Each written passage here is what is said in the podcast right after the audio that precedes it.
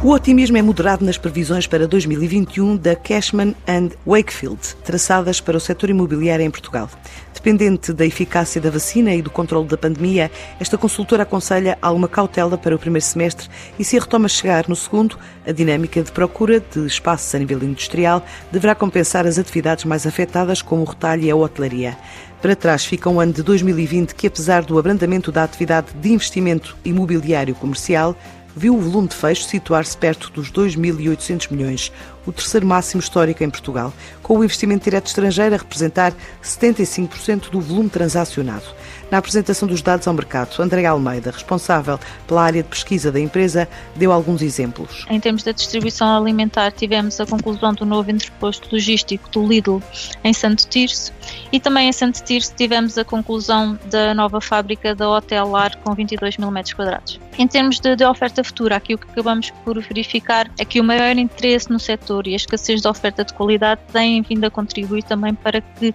se venha a desenvolver a promoção especulativa, que é algo que não é muito comum neste setor. E, portanto, temos aqui a destacar o primeiro armazém da plataforma logística da Merlin, Lisboa Norte, encontrar-se desde já em construção. Em termos de valores de mercado, acaba por ser compreensível que se tenham mantido estáveis e neste momento estão nos 4 euros metro quadrado por mês em Lisboa e nos 3,85 metro quadrado por mês no Porto. A logística e os espaços industriais a mostrar maior resiliência com um aumento de 67% em volume de ocupação. Já outros setores foram dos mais afetados pelo impacto da pandemia, como o turismo, apesar da abertura de novos hotéis. Em termos de, de hotelaria, foi das mais afetadas pela atual pandemia, aqui muito pelo impacto das medidas restritivas que foram implementadas e que continuam ainda assim a afetar a operação deste setor. Temos aqui dormidas e hóspedes com quebras acima dos 60%, a que se junta também a operação hoteleira e aqui o destaque é para os proveitos totais que estão com quebras acima de 65%, neste momento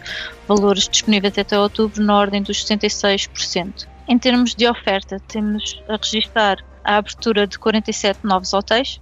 Categoria de 4 estrelas é aquela que se destaca e, portanto, em destacar em termos das maiores aberturas, em termos de números de quartos, temos o Eurostars Aliados por um lado e o Four Points by Sheraton em Sesimbra por outro.